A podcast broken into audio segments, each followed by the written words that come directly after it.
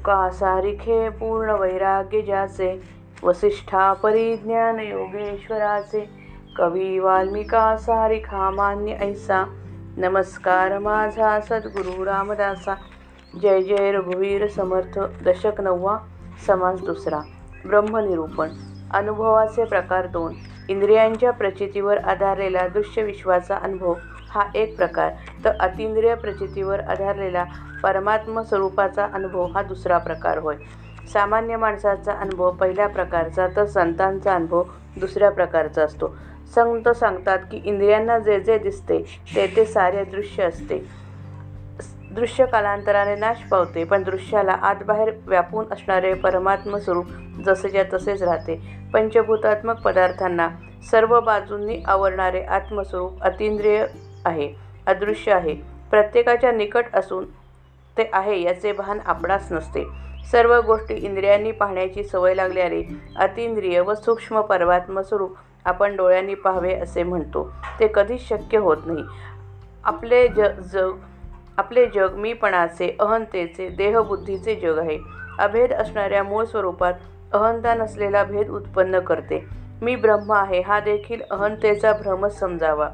शब्द आणि त्यांचा अर्थ वाणी आणि विचार हा अहंतेचा प्रांत होय. अन्वय म्हणजे स्वरूपाचा आहेपणाने विचार करणे व व्यतिरिक्त म्हणजे स्वरूपाचा नाहीपणाने विचार करणे. हे दोन्ही प्रकार शब्दांचा खेळ असतो. हे खरे स्वरूप शब्दांच्या पलीकडे आहे. चारी वाणी जेथे आटतात तेथे शब्द कसा पोचेल? शब्द नाशवंत आहे. शब्द व अर्थ मागे टाकून अनन्य होण्यास शिकावे. प्रथम ऐक शब्द ऐकावा मग त्याच्या अर्थाचे मनन करावे.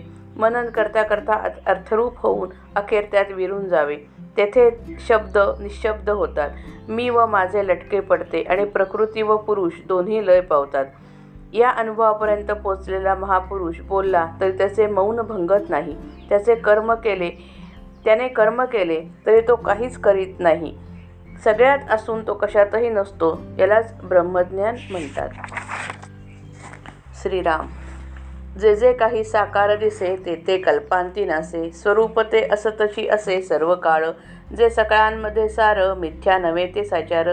जे का नित्य निरंतर संचले असे. ते भगवंताचे निज भगवंताचे निजरूप त्यासी बोलीचे स्वरूप याहुनी वेगळी अमूप नामे तयाची. त्यास नामाचा संकेत कळावया हा दृष्टांत परी ते स्वरूप नामातीत असतशी असे.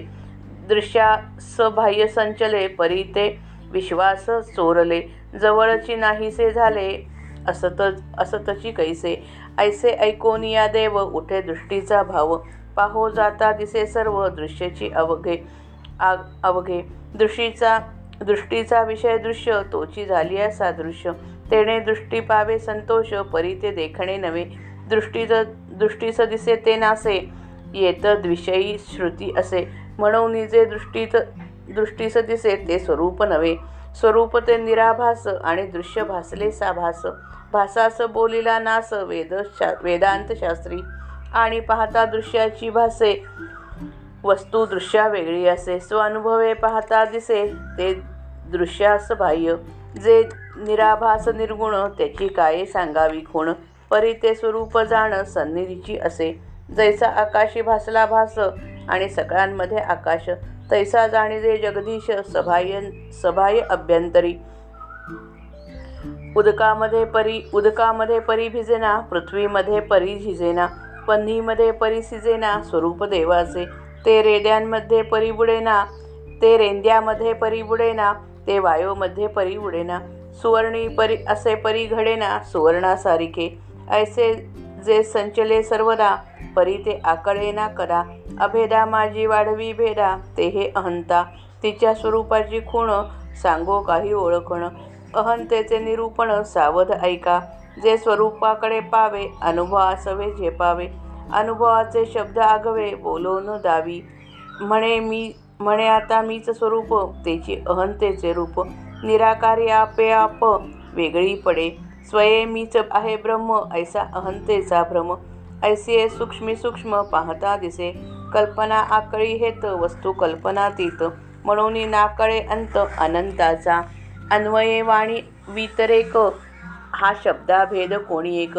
निशब्दाचा अंतर्विवेक शोधिला पाहिजे. आधी घेईजे वाच्यांश मग ओळखीजे लक्ष्यांश लक्ष्यांशी पाहता वाच्यांश असेल कैसा? सर्व ब्रह्म आणि विमळ ब्रह्म हा वाच्यांशाचा अनुक्रम. शोधिता लक्ष्यांशाचे वर्म वाच्यांश नसे. सर्व विमळ दोन्ही पक्ष वाच्यांशी आठती प्रत्यक्ष. लक्ष्यांशी लाविता लक्ष पक्षपात घडे. हे लक्ष्यांशी अभि अनुभव अनुभवणे येथे नाही वाच्यांश बोलणे. मुख्य अनुभवाचे खुणे वाचारंभ कैसा. परा पश्यंती मध्ये मा वैखरी जेथे ओसरती चारी तेथे शब्द कळा कुसरी कोण काज. शब्द बोलता सर सवेच नासे तेथे शाश्वतता कोठे असे. प्रत्यक्षास प्रमाण नसे बरे बरे पहा. शब्द प्रत्यक्ष नासिवंत म्हणून घडे पक्षपात. सर्व विमळ ऐसा हेत अनुभवी नाही. ऐसे अनुभवी नाही. एक अनुभवाचे लक्षण अनुभव म्हणजे अनन्य जाणं. एक ऐक अनन्याचे लक्षण ऐसे असे. अनन्य म्हणजे अन्य नसे आत्मनिवेदन जैसे. संगभंगे असतची असे आत्मा आत्मपणे. आत्म्यास नाही आत्मपण. हेची निसंगाचे लक्षण. हे वाच्यांशे बोलिले जाणं कळावया कारणे. येरवी लक्षांश तो वाच्यांशे. सांगिजेल हे घडे कैसे? वाक्य विवरणे अपैसे कळो लाग लागे. करावे तत्व विवरण शोधावे ब्रह्म निर्गुण. पहावे आपणास आपण म्हणिजे कळे. हे न बोलताच विवरिजे विवरोन व विरोन राहिजे मग अबोल अबोलण्याची साजे महापुरुषी. शब्दची निशब्द होती श्रुती नेती नेती म्हणती. हे तो आले आत्मप्रचिती प्रत्यक्ष आता. प्रचित आलिया अनुमान हा तो प्रत्यक्ष दुराभिमान. तरी आता मी अज्ञान मज काहीच न कळे. आकाराला आलेले सगळे नाश पावते. पण वस्तूंना आत बाहेर व्यापना व्यापणारे परमात्म स्वरूप जसेच्या तसे राहते. ते डोळ्यांनी पाहावे असे वाटते पण तसे पाहता येत नाही. जे जे काही आकार घेऊन आलेले असते ते अखेर नाश पावते. पण परमात्मा स्वरूप सद मात्र सदा सर्व काळ जसेच्या तसे राहते. जे सर्व वस्तूंचे सारतत्व असते ते पूर्णपणे सत्य असते. ते कधीच खोटे होत नाही ते सदैव सगळीकडे भरून राहते. तेच भगवंताचे स्वतःचे रूप होय. त्याला स्वरूप असे म्हणतात. शिवाय त्यास आणखी पुष्कळ नावे आहेत. स्वरूपाला ओळखण्यासाठी नाम हा एक संकेत आहे. त्याची कल्पना येण्यास दृष्टांत द्यावा लागतो. परंतु ते स्वरूप सर्व नामांच्या व दृष्टांच्या दृष्टांताच्या पलीकडे अगदी जसेच्या तसेच असते. सर्व दृश्य पदार्थांच्या आतबाहेर ते स्वरूप भरून आहे. तरी पण सर्वसामान्य लोकांपासून ते गुप्त आहे. प्रत्येकाच्या अगदी जवळ असून देखील ते डोळ्या ते त्यांना नसल्यासारखे झालेले आहे. भगवंताचे हे वर्णन ऐकून सामान्य माणसाला वाटते की भगवंताला डोळ्यांनी पाहावे. परंतु डोळ्यांनी त्यास बघावेला जावे तर जिकडे तिकडे केवळ दृश्य तेवढे आढळते. दृश्य हा दृष्टीचा विषय होय. वस्तू दृश्य होऊन डोळ्यांनी पाहत प्रत्यक्ष पाहता आली म्हणजे आपण वस्तू पाहिली असे वाटून संतोष होतो.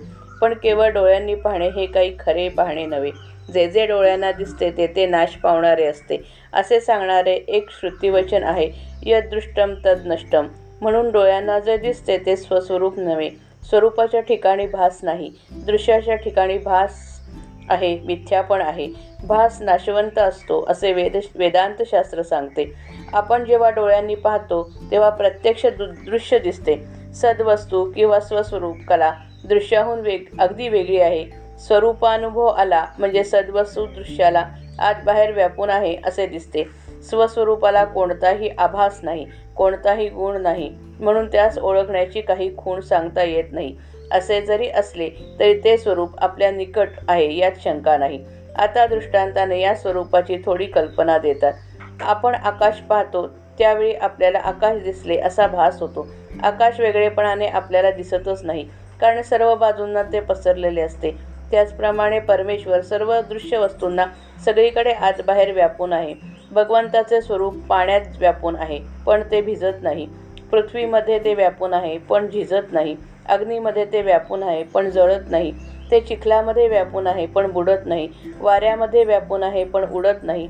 सोन्यामध्ये व्यापून आहे पण सोन्याप्रमाणे त्याचे दागिने घडवता येत नाहीत. अशा प्रकारे सर्व ठिकाणी सर्व वस्तूंना व्यापून असणारे स्वरूप भेदरहित व सम आहे. त्यामध्ये अहंता भेद निर्माण करते. मी ब्रह्म आहे ही अहंताच आहे. खालच्या पातळीवर मी देह आहे असे स्वरूप ती घेते. ती नाना कल्पना करते. शब्दां शब्दज्ञानामध्ये रमते. अन्वय व व्यतिरिक्त करीत सुटते. हे सगळे बाजूस सारून निशब्द स्वरूप स्वरूपाशी अनन्य व्हावे. अशा रीतीने सदा सर्व काळ सर्व ठिकाणी घनदाटपणे भरून राहिलेले स्वस्वरूप अनुभवाच्या कक्षेमध्ये आणणे कठीण असते. त्या भेदरहित स्वरूपामध्ये अहंता भेद निर्माण करते. खरे म्हणजे स्वस्वरूपाचा अनुभव येण्यासाठी अहंकार नाहीसा करून त्याच्याशी समरस व्हावे लागते. पण आपल्याला अहंता कायम ठेवून अनुभव घेण्याची सवय लागली आहे. ती सवय आपण स्वरूपानुभवास करू ला स्वरूपानुभवास लागू करतो. म्हणून मी देह आहे या अहंतेने दृश्याचा अनुभव घेणे आणि मी ब्रह्म आहे या अहंतेने स्वरूपाचा अनुभव घेणे हे दोन्ही अनुभव अभेदात भेद निर्माण करतात. म्हणून दोन्हीही खरे नाहीत. अहंतेचे स्वरूप ध्यानात यावे म्हणून काही खुणा सांगतो. अहंतेचे हे वि विवेचन लक्ष देऊन ऐकावे. अहंता सूक्ष्म होत जाऊन स्वस्वरूपापर्यंत पोहोचते. ती स्वरूपाच्या व स्वरूप ती स्वरूपाच्या अनुभवाच्या मागे मागे राहते. अनुभव जेथे जाईल तेथपर्यंत जाते आणि मग तो अनुभव संपूर्णपणे शब्दांनी वर्णन करते. मी स्वस्वरूप आहे असे म्हणणे हेच अहंतेचे रूप समजावे. निराकार व भेदरहित स्वरूपा स्वस्वरूपामध्ये ती आपोआप वेगळेपणाने नजरेस पडते. स्वतः मीच ब्रह्म आहे अशी भावना होणे हा अहंतेचा भ्रम आहे. अत्यंत सूक्ष्मात जाऊन सूक्ष्मपणे पाहिले म्हणजे माझे बोलणे बरोबर कळेल. मी देह आहे ही जशी कल्पना तशी मी ब्रह्म आहे ही देखील कल्पनाच आहे. कल्पनेतून भावना निर्माण होते आणि सद्वस्तू किंवा सत्स्वरूप किंवा स्वस्वरूप तर कल्पनेच्या पलीकडे आहे. कल्पना स्वरूपाला मर्यादा घालू पाहते. पण स्वस्वरूप अनंत असल्याने कल्पनेने त्याला मर्यादा घालता येत नाही. स्वरूपाचा अंत लागत नाही. अन्वय आणि व- व्यतिरेक हा एक शब्दांचा भेद आहे. सद्वस्तू खरोखर निशब्द आहे. शब्दांना तेथपर्यंत पोहोचवण्याची शक्ती नाही. म्हणून आपल्या अंतर्यामी खोल शिरून निशब्द स्वस्वरूपाचा आपण शोध घ्यावा. एकच परमात्म स्वरूप सगळीकडे व्यापून आहे. अशा दृष्टिकोनातून विचार करणे म्हणजे अन्वय. तर सर्व दृश्य नाशवंत म्हणून बाजूस सारून जे केवळ स्वरूप उरते त्याच्याकडे दृष्टी ठेवून विचार करणे म्हणजे व्यतिरेक होय. स्वरूपाचा अनुभव घेण्यासाठी या दोन्हीच्या पलीकडे जाणे जरूर असते. स्वस्वरूपाचे वर्णन शब्दांनी केलेले असते. त्या शब्दांचा अर्थ प्रथम नीट समजून घ्यावा. शब्दांचा अर्थ बरोबर समजणे हा वाच्यार्थ होय. पण शब्द खुणेने सद्वस्तूंचे वर्णन करतात. म्हणून वाच्यार्थ ध्यानात आल्यावर सद्वस्तूची बरोबर कल्पना करावी हा लक्षांश होय. लक्षांश ध्यानात आला म्हणजे मग वाच्यार्थाला महत्त्व उरत नाही. एक लक्षांश एकच लक्षांश निरनिराळ्या शब्दांनी सांगता येणे शक्य असते. या कारणाने शब्दांना लक्षांशापेक्षा कमी महत्त्व असते. सर्व ब्रह्मवादी म्हणतो की सर्व दृश्य बाजूस केल्यावर जे शुद्ध व निर्मल स्वस्वरूप उरते ते ब्रह्म होय. ब्रह्मवर्णनाचे हे दोन प्रकार केवळ शब्दापुरतेच भिन्न आहेत. दोन्ही लक्षांश जे परब्रह्म आहे ते अगदी एकच एक आहे. तेथे भेद उरत नाही. सर्व ब्रह्म आणि विमल ब्रह्म हे दोन्ही पक्ष वाच्यांशामध्येच आटून जातात. शब्दांच्या पलीकडे त्यांचे क्षेत्र नाही. शब्दांच्या कक्षेतच ते वावरतात. स्वस्वरूप हे दोन्हीचा लक्षांश आहे. तिकडे लक्ष लागले की हे दोन्ही पक्ष गळून पडतात. त्यांचा नाश होतो. लक्षांशावर लक्ष केंद्रित करून स्वस्वरूपाचा अनुभव घ्यावा. स्वरूपाच्या अनुभवामध्ये शब्द बोलण्याचे काम नाही कारण शब्दांच्या पलीकडे जा असणारा अनुभव शब्दांनी सांगताच येणार नाही.